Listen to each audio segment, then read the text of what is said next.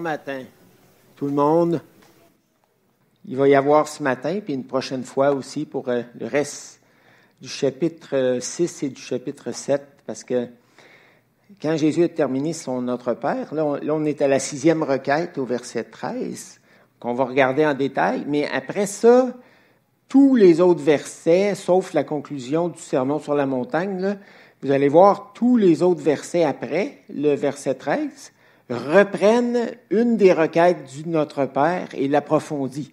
Donc, c'est vraiment intéressant. Donc, euh, la prière est vraiment un centre nerveux de tout le sermon sur la montagne. C'est la découverte que j'ai faite. Ce n'est pas juste un, domaine de plus dans lequel il faut exercer la justice de Dieu, mais c'est vraiment euh, le cœur, euh, le, centre de, cette, de ce discours, et ça se confirme justement. Euh, alors euh, voilà, pour notre avant-dernière étude, on va s'attarder euh, sur la sixième réflexion, c'est-à-dire la, sixième requête, j'aurais dû dire, portant sur l'humilité face à Dieu. Vous allez vous dire, mais là, comment ça, l'humilité, c'est quoi le rapport entre ne nous induis pas à la tentation, mais délivre-nous du mal et l'humilité? Dans Matthieu 6,13, Jésus enseigne aux disciples à reconnaître leur fragilité spirituelle et à demander au Père de ne pas les conduire dans des contextes d'épreuve ou de pression qui les affaiblirait et en ferait des proies faciles pour le malin dont l'objectif est de les tenter afin qu'ils pêchent contre Dieu et brisent leur relation avec lui. C'est ça? Et là, je vais être obligé de me transformer en professeur de linguistique. Et je vous demanderai de ne pas vous sentir impressionné. Ce n'est pas mon but de vous impressionner, mais c'est plus de vous instruire. Et là, je n'avais pas le choix euh, de le faire euh, sans utiliser un petit peu de grec. Donc, euh, parce qu'il faut que je vous parle des trois difficultés de, traduction qu'on a dans ce verset-là, bien connu.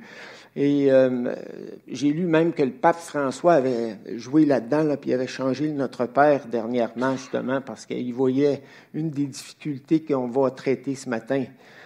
Alors, il y a trois difficultés de traduction, puis il faut voir euh, quelle option on choisit avant de comprendre le sens de cette phrase-là, qui est peut-être courte, mais qui est complexe. Il y a le verbe grec es, féro, es, c'est vers, puis féro, c'est porter. Alors, ça fait comme emporter ou emmener ou euh, conduire. Ça a donné ça. Es, féro, employé au tout début du verset, signifie conduire ou emmener quelqu'un dans un endroit. Ça, c'est le sens littéral. Ou dans une situation quelconque. Ça, c'est le sens figuré. Mais le problème est que le verbe induire que nous trouvons dans nos traductions, dans plusieurs de nos traductions, ne reflète pas le sens du terme grec original. En fait, euh, le terme induire ne nous induit pas en tentation, que nous retrouvons dans la Bible Darby, la Louis II, la Bible de Genève, la Bible Martin, la Bible Osterwald, est un mot du vieux français, dérivé du verbe latin inducere, je ne sais pas si je le prononce comme il faut, qui au départ voulait aussi dire conduire. Mais nous, on a ne nous induit pas en tentation, plutôt que conduire. Et au cours de son évolution, le verbe induire, parce que vous savez que la langue, ça évolue. Quand on étudie en linguistique, on se rend compte que certains mots euh, avaient un sens autrefois, et avec le temps, euh, le mot est encore là, mais il a changé de sens. Un bon exemple de ça, c'est le mot trottoir. Qu'est-ce que c'est un trottoir aujourd'hui? C'est une élévation euh, qu'on construit à côté d'une rue euh, pour que les piétons puissent circuler en toute sécurité. Mais qu'est-ce que c'était un trottoir? Si on recule un peu dans l'histoire? C'était un promontoire de béton aussi, mais où on faisait trotter les chevaux pour savoir s'ils boitaient ou non. Donc, ça, ça a changé de sens. Et, je pourrais vous euh, donner plein d'exemples comme cela. Tu sais, quand on dit euh, euh, on va embarquer, venez-vous-en les enfants, embarquer dans l'auto, débarquer de l'auto. Ben oui, non, l'auto, c'est pas une barque, là. À moins qu'on se retrouve dans une inondation puis que l'auto se mette à flotter. On ne peut pas embarquer. On embarque dans un bateau, on débarque d'un bateau, mais pas dans une auto. Mais, on, a ce vocabulaire-là. Pourquoi? Parce que finalement, euh, autrefois, les gens, ils, se promenaient en bateau. Puis ils sont arrivés ici, puis euh, ils ont débarqué à tel endroit, puis ils ont embarqué à, un autre endroit, etc., etc. Il y a plein d'exemples que je pourrais vous donner. Mais euh, donc, le, le, terme induire, qui voulait dire simplement conduire, en est venu subtilement à signifier pousser quelqu'un à poser une action ou à adopter un comportement ou même une croyance, comme dans l'expression induire en erreur. Ça veut dire de le pousser dans une direction de façon subtile. Et c'est là que le problème euh, se pose, parce que le Dieu saint, le Père céleste, déteste le mal. Il ne pousse ou n'entraîne jamais personne vers le mal, et encore moins de façon insidieuse, de façon subtile, de façon trompeuse. Donc, euh, la traduction est mauvaise, et c'est ça qui nous euh, rend mal à l'aise. Dans Jacques 1,13, que vous connaissez tous et qu'on cite très souvent, il dit que Dieu ne tente jamais personne. Il n'est jamais lui-même tenté par le mal il ne tente jamais personne à faire le mal, c'est-à-dire qu'il pousse personne, il n'induit personne en tentation. C'est clair. Qui est le tentateur? C'est pas Dieu. C'est le diable. C'est lui euh, qui euh, induit les gens en tentation. C'est pourquoi certains traducteurs ont commencé à traduire le verbe grec esphéro autrement. Je donne quelques exemples. Dans la Bible à la colombe, il est dit ne nous laisse pas entrer. Ne nous laisse pas entrer dans la tentation, mais délivre-nous du malin. Euh, dans la Bible en français courant et la Bible de Jérusalem, il est dit et ne nous expose pas à la tentation mais c'est des mots euh, équivalents, mais c'est pas vraiment le mot grec. Le mot grec, c'est ne nous conduit pas, ne nous conduit pas vers une situation euh, où le diable pourrait nous tenter. Sommeur, garde-nous de céder à la tentation. Et surtout, délivre-nous du diable. Euh, NBS, c'est Nouvelle Bible seconde, ne nous fait pas entrer dans l'épreuve. Lui, lui a mis le mot épreuve, mais on verra ça tout à l'heure. Ben, ça nous mène à notre deuxième difficulté. Donc, on va dire que euh, lorsqu'on enlève induire, puis je pense que c'est ça que le pape François a fait là, pour mettre conduire ou autre chose, tu sais, de plus clair, ça va mieux. Parce que Dieu ne pousse personne insidieusement vers le mal. On s'entend? Le terme grec perasmos maintenant, deuxième difficulté du texte, euh, employé plus de 20 fois dans les Écritures, a parfois le sens de tentation dans certains contextes, mais aussi le sens d'épreuve dans d'autres contextes. Donc, nous, il faut déterminer, avant de comprendre le sens de ce verset-là, est-ce qu'il y a le sens de tentation ou d'épreuve? Dans certains contextes, il a le sens de tentation, Matthieu 26, 41, veillez et priez pour ne pas céder à la tentation. L'esprit de l'homme est plein de bonne volonté, mais la nature humaine est bien faible. Euh, Marc 14, 38, veillez et priez pour ne pas céder à la tentation. L'esprit de l'homme est plein de bonne volonté, mais la nature est bien faible. C'est presque exactement le, même verset que dans Matthieu. Euh, Luc 4, 13, lorsque le diable eut achevé de le soumettre à toutes sortes de tentations, il s'éloigna de lui jusqu'au temps fixé. Euh, Luc 11, 4, pardonne-nous nos péchés, car nous pardonnons, car nous pardonnons nous-mêmes à ceux qui nous ont fait du tort, et garde-nous de céder à la tentation. Donc, dans, ces versets-là, il n'y a pas d'ambiguïté, c'est clairement le mot tentation qui est là. Euh, Luc 22, 40, quand il fut arrivé, il leur dit, priez pour ne pas céder à la tentation, etc., euh, etc. Mais dans d'autres textes des Écritures, le même terme, pérasmos, a clairement le sens d'épreuve. Parce qu'un mot peut avoir plusieurs sens. On appelle ça en linguistique la polysémie. Euh, mes frères, quand vous passez par toutes sortes d'épreuves, Jacques 1.2, considérez-vous comme heureux. C'est certainement, oups, voilà ce que je voulais pas faire euh, avec mes gros doigts, un petit peu, voilà. Euh, ça ne peut pas être le mot tentation ici, c'est pérasmos, mais mes frères, quand vous passez par toutes sortes d'épreuves, considérez-vous comme heureux. Parce que Jacques dirait jamais, si vous passez par toutes sortes de tentations, estimez-vous heureux. Il n'y a pas de joie là, là. Jacques 1,12, heureux celui qui tient bon dans l'épreuve. Il y en a plusieurs euh, traducteurs ont mis tentation, mais c'est une erreur. Heureux celui qui tient bon dans l'épreuve et la supporte patiemment, car une fois qu'il aura fait ses preuves, sa couronne de vainqueur sera la vie éternelle promise par Dieu à ceux qui l'aiment. Il y en a ici qui ont traduit le terme par tentation au verset 12, mais c'est préférable de le traduire par épreuve parce que le verset 12, en fait, là, il conclut la section du verset 1 au verset 12.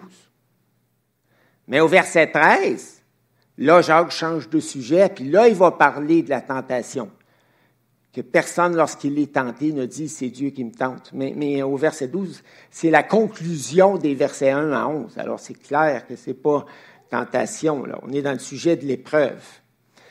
Euh, Luc 8, 13, sur de la pierre, ceux qui ont reçu la, semence de Dieu sur de la pierre, dans la roche, là, ce sont ceux qui entendent la parole et l'acceptent avec joie, mais comme ils ne la laissent pas prendre racine en eux, leur foi est passagère, lorsque survient l'épreuve, ils abandonnent tout. Mais l'épreuve et la tentation, parfois, c'est comme les deux côtés de la même médaille sais, parce que je regarde ce contexte-là, -là, c'est quoi le genre d'épreuves qu'ils ont vécu? Probablement qu'ils ont été rejetés euh, parce qu'ils avaient commencé à épouser la foi chrétienne. Donc, est-ce que c'est une épreuve? Oui, puis ça peut être une épreuve qui conduit à la tentation. Donc, euh, ça, ça c'est très possible. Euh, Luc 22, 28, vous êtes restés fidèlement avec moi au cours de mes épreuves. Ben, il ne dit pas de mes tentations, c'est sûr. Acte 20, j'ai servi le Seigneur en toute humilité avec des larmes au milieu des épreuves suscitées par les complots des Juifs. Donc on voit que le même mot ici a le sens d'épreuve. Maintenant, euh, la grande majorité des traductions françaises de la Bible ont traduit le terme pérasmos par tentation dans Matthieu 6, 13. La seule version que j'ai trouvée jusqu'à présent qui faisait exception est la NBS, c'est-à-dire la Nouvelle Bible de second, où c'est dit ne nous fais pas entrer dans l'épreuve, mais délivre-nous du mauvais. Et moi, je pense que on devrait traduire euh, dans le texte simplement le, le mot par tentation. Pourquoi? Parce qu'on peut avoir des opinions euh, lorsqu'on fait de l'exégèse ou de l'interprétation biblique, mais il faut, avoir des arguments sur quoi est-ce qu'on appuie nos opinions. Alors là, je vous donne un cours. J'espère que ce n'est pas trop lourd pour vous, mais on va venir à l'application tout à l'heure. La mention du malin ou du mauvais dans la même phrase à la fin du verset 13.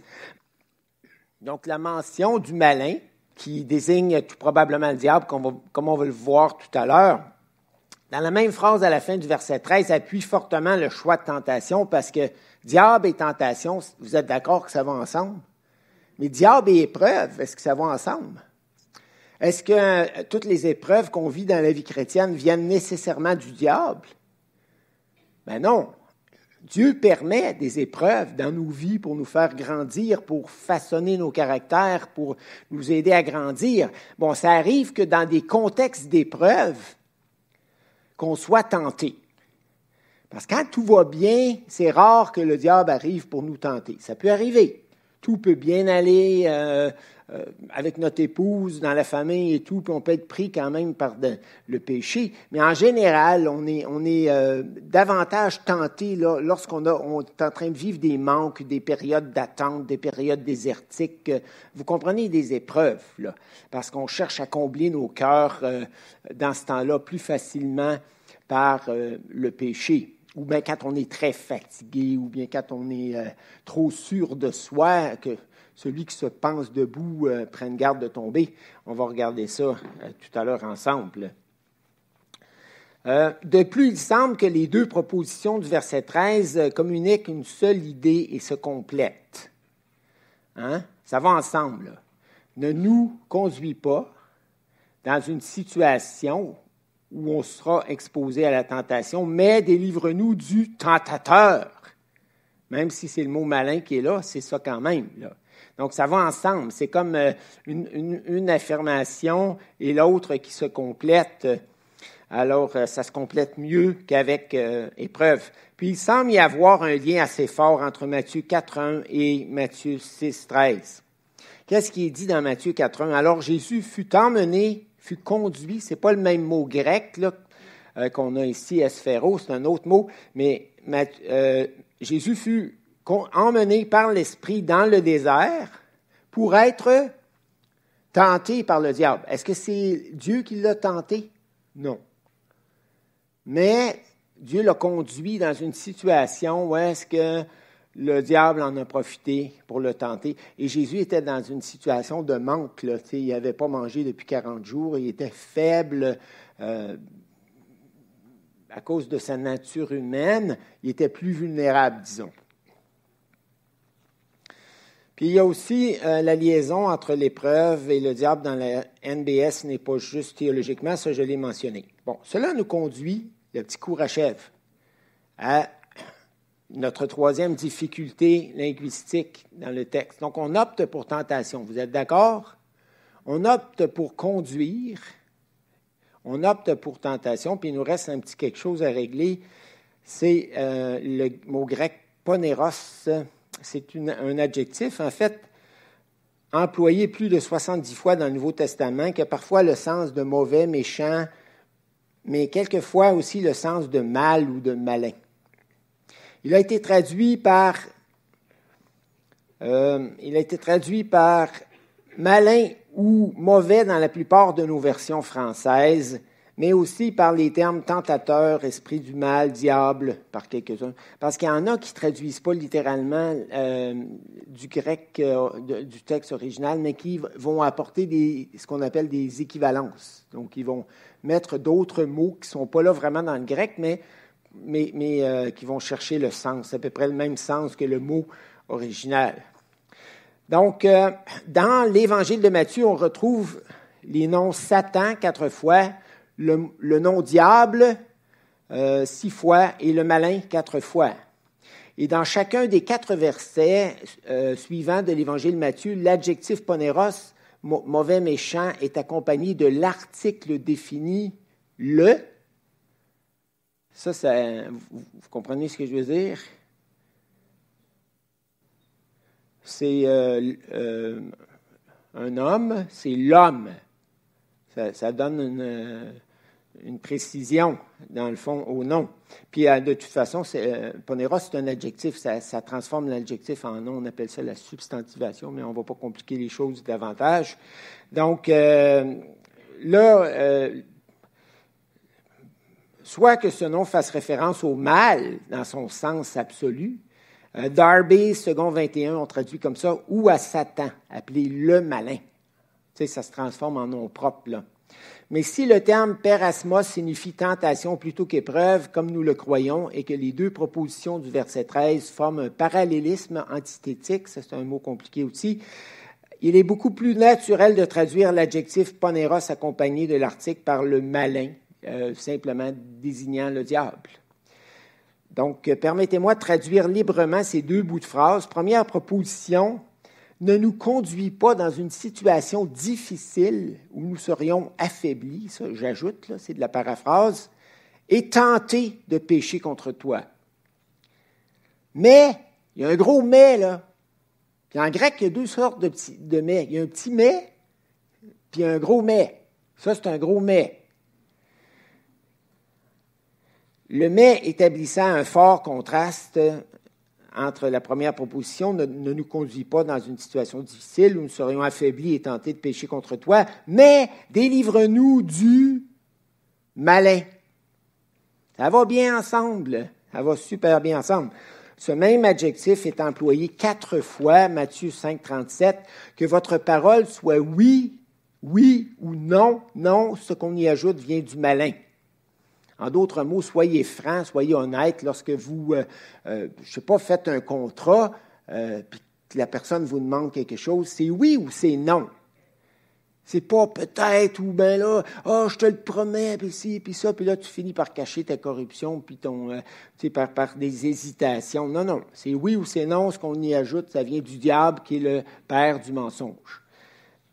Euh, on a aussi Matthieu 6, 13. Bon, c'est notre verset. Matthieu 13, 19. Lorsqu'un homme écoute la parole du royaume et ne la comprend pas, le malin accourt c'est une occasion qu'il voit pour venir tenter la personne et enlève ce qui a été semé dans son cœur. Matthieu 13, 38, le champ, c'est le monde, la bonne semence, ce sont les fils du royaume, et l'ivraie, ce sont les fils du malin. L'idée d'être euh, préserver, protéger, garder du malin se retrouve également ailleurs dans le Nouveau Testament, euh, dans Jean 17, 15. Je ne te prie pas de les retirer du monde, mais de les garder du malin. Pas juste du mal en général, mais garde-les du malin. 2 Thessaloniciens 3.3, le Seigneur est fidèle, il vous affermira et vous préservera du malin du diable. Les gens, les chrétiens même n'aiment pas tellement parler du diable aujourd'hui parce que c'est démodé aux oreilles des gens de, la nouvelle génération, de notre génération moderne. Tu sais, ça fait archaïque. C'est comme quand tu parles de, de, la création là, euh, dans le jardin d'Éden, Adam et Ève. c'est des, des, thèmes là, qui donnent l'impression euh, euh, à certaines personnes qu'on est resté dans l'Antiquité, mais non, c'est des vérités merveilleuses, des belles vérités, puis c'est authentique. Écoute, le diable existe. Moi, je n'ai pas, tendance à voir le diable partout, puis dans euh, les églises baptistes que j'ai fréquentées depuis euh, ma conversion, on n'avait pas tendance non plus à voir le diable partout, puis à tout mettre sur son dos. Là. Parce que dans certains milieux, c'était vraiment euh, l'inverse et euh, les chrétiens en venaient même à accuser le diable pour à peu près toutes les, bêtises qu'il commettait. J'ai entendu dire un frère à un moment donné qui disait Bon, ben, nous, on achète euh, un 2 litres de. Je pense, c'est un 2 litres, là, l'aquaticook, là, un 2 litres de crème glacée. En tout cas, puis, ah, là, le démon de la crème glacée me, me, visite durant la nuit, puis j'ouvre le congélateur, puis je finis le, plat en, une Non, mais non, non, mais il parlait des démons de la crème glacée, le démon de l'impatience, le démon de la colère, le démon de... C'est sûr que le diable, il va prendre tes faiblesses naturelles puis il va te pousser là-dedans. Si tu es impatient, il va te rendre colérique. Il va amplifier. C'est un vrai amplificateur. Euh, si tu es convoiteur, il va te rendre encore plus convoiteur. Si, si tu es euh, euh, paresseux, il va te rendre encore plus paresseux. Le diable, là, il utilise tes défauts de caractère, puis il les amplifie. Ça devient ces matériaux de construction pour te détruire. Alors, c'est certain que, dans un sens, il, il a de l'influence sur toi. c'est le, Judas avait déjà l'amour de l'argent avant que le diable entre en lui, là, puis le pousse à, livrer Jésus. Il avait déjà ouvert la porte à la cupidité et au vol, puis, puis, puis je ne sais pas pourquoi Jésus et les apôtres l'avaient nommé le trésorier du groupe, mais c'était vraiment pas une bonne idée. puis Jésus, il savait, dans, dans sa préscience et tout, à moins que le Père lui ait pas révélé. Mais en tout cas, euh, reste que Judas avait une porte ouverte, puis le diable, qu'est-ce qu'il a fait? Il l'a juste poussé plus à fond là-dedans, là, dans son péché. Alors, euh, voilà. Donc, euh, voilà pour un petit cours de linguistique. J'espère que ça ne vous a pas marqué à vie, là mais que vous avez mieux compris le verset. C'est important de comprendre le verset avant de l'appliquer. Alors, après avoir étudié soigneusement Matthieu 6, 13, pour en comprendre le sens, la question suivante m'est venue en tête. Pourquoi Jésus nous encourage-t-il, par la sixième et dernière requête du Notre Père, à demander au Père céleste de ne pas nous conduire dans des situations dont le malin profiterait pour nous tenter? À faire le mal et à briser notre communion avec Dieu. Pourquoi est-ce qu'on devrait prier en ce sens? Que Dieu nous épargne de tentation. Pourquoi? Parce qu'on est faible, parce qu'on est fragile. C'est une question d'humilité. C'est ça. Beaucoup plus fragiles sommes-nous que nous le pensons facile à séduire, facile à tromper, facile à détourner de Dieu. En fait, la requête 6 du Notre Père est une reconnaissance implicite de notre grande fragilité, nous poussant à implorer humblement le Père céleste de nous protéger de notre inclinaison au péché, des séductions du tentateur, de notre propre folie. Moi, souvent, je prie pour moi-même, puis Seigneur, garde-moi de ma folie, de ma propre folie. Parce qu'on a encore la nature pécheresse. Elle a été détrônée lors de notre conversion à Jésus, mais elle est encore présente et elle produit encore des désirs dans nos cœurs. Et on ne veut pas être entraîné par ça. Et c'est Jacques dans sa lettre qui dit, hey, le péché, ça vient des désirs là, qui sortent de notre cœur, qui émergent de notre cœur, puis qui produisent là, des convoitises. Puis ces convoitises-là, ta, nous entraînent dans le péché. Puis une fois qu'on est dans le péché, ben, on, est, euh, piégé. Là. Ça ne va pas bien. Alors, euh, il y a beaucoup d'accent qui est mis par Matthieu sur l'humilité dans sa lettre, dans son évangile. Heureux les humbles, car ils hériteront la terre. Euh, euh, Jésus se présente lui-même comme étant doux et humble de cœur. Puis il dit à ses disciples euh, qui voulaient être grands, qui voulaient être les premiers dans le royaume et tout, il leur dit, euh, le plus grand dans le royaume sera le plus petit, le serviteur là, de tous. Mais, mais l'orgueil nous amène à croire que nous sommes forts, que nous sommes debout, que nous pouvons flirter imprudemment avec le péché sans tomber. Il y a des gens qui ne veulent pas pécher. Je connais des croyants qui ne veulent pas pécher, mais ils ouvrent la porte. Ils entrouvrent la porte, en fait. Puis là, ils flirtent avec la tentation. Puis là, c'est comme s'ils s'engageaient dans le couloir de la tentation, dans un de leurs péchés préférés, mais ils vont pas trop loin, puis après, ils se disent, ah, on va rebrousser chemin, puis on va fermer la porte. Mais on va avoir joui un peu de, d'avoir été dans cette direction-là parce qu'ils se pensent forts puis ils pensent qu'ils vont toujours avoir la capacité de revenir. Ça ne marchera pas. Ils vont se faire snapper. Euh, ils vont se faire piéger drôlement. Euh, nous sommes faibles, mais quand on se pense fort, on cesse de veiller sur nos cœurs, on cesse de prier, on cesse de se fortifier intérieurement. Parce que Dieu nous a donné des, euh, outils pour être fort lorsque la tentation arrive. Veillez et priez afin que vous n'entriez pas en tentation. C'est possible de ne pas entrer en, tentation, mais pas quand tu es orgueilleux. Parce que quand tu es orgueilleux, tu ne veilles pas sur ton cœur et tu, ne pries pas pour toi-même, presque jamais. Parce que tu te vois fort, euh, autonome, à la hauteur, mais en fait, tu ne l'es pas. Alors, c'est un vrai piège et je vais juste terminer. Euh, mon temps est presque terminé. J'ai pris un peu plus de temps que j'aurais voulu dans mon explication, mais bon. Euh, je vais juste terminer en, vous euh, parlant de Pierre. Pierre, l'apôtre Pierre, il était, il se pensait fort là. Puis quand, quand Jésus a dit là, le berger va être frappé et, les brebis Vous allez être frappés, vous aussi, mes disciples. Là, Pierre euh, s'est empressé de dire, euh, Seigneur, même si euh, les autres disciples flanchaient, moi je ne flancherai pas, puis je vais te suivre courageusement, quelles que soient les pressions, quelles que soient les épreuves, je vais te suivre. Donc, il était trop sûr de lui. Puis là, il a fallu que le Seigneur permette qu'il prenne une bonne débarque. Ce n'est pas Jésus qui l'a poussé vers le péché. Mais là, c'est dit un peu plus loin dans le texte qu'il suivait Jésus de loin. Il n'était pas si courageux que ça, il n'était pas si fort que ça. Il suivait de loin. Puis lorsqu'il est arrivé dans la cour du souverain sacrificateur, là, puis que les gens ont commencé à l'identifier comme étant un disciple de Jésus, il a renié son maître même avec imprécation, il l'a fait avec force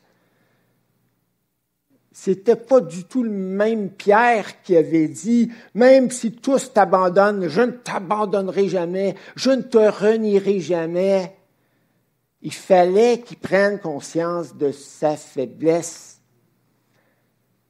pour qu'il puisse commencer à veiller sur son cœur puis à demander au Père céleste, ne me conduis pas, Seigneur, dans la tentation, mais délivre-moi du malin parce que je suis fragile dans ma foi. Puis évidemment, quand tu tiens en prière, tu es déjà plus fort, c'est clair. Euh, mais en tout cas, euh, Jésus le rencontre après avec les disciples. On voit ça dans Jean 21. C'est drôle, hein, parce que Pierre avait enterré un peu sa faiblesse. Il voulait pas, il était, euh, très toqué. Il ne comprenait pas vraiment qu'il était faible. Puis là, Jésus était obligé de réouvrir la plaie. Pierre, m'aimes-tu? Première fois. Pierre, m'aimes-tu? Deuxième fois. Pierre, m'aimes-tu? Troisième fois. Et ça y est rentré dedans parce que là, il, a entendu le coq chanter. Là. Trois fois. Il avait renié le Seigneur trois fois. Jésus lui demande trois fois, m'aimes-tu? Ça réouvrait la plaie. Puis il fallait qu'elle soit réouverte pour qu'il puisse réaliser que il, fallait qu'il dépende de Dieu pour le reste. Là. Puis, mais Jésus l'a rétabli puis il a dit un jour, tu vas me glorifier parce qu'on va t'amener au supplice, puis tu ne vas pas reculer. Non seulement tu ne vas pas me, renier, j'ai terminé, mais, mais tu vas euh, même, euh, tu vas même euh, me faire honneur en demeurant attaché à moi. C'est beau, n'est-ce pas? Alors, cette requête-là là, est très, très importante. Demandez au Seigneur de vous protéger de la tentation, de ne pas vous conduire dans des situations où est-ce que vous seriez tenté. C'est sûr que la promesse que Dieu vous tentera pas au-delà de vos forces, mais moi, je ne tiens pas à être tenté à tout moment. Alors, je veux prendre les moyens qu'il faut pour pas l'être, parce que c'est très désagréable de passer sa vie dans le couloir de la tentation. Alors, euh, prions cette requête-là avec foi. Merci.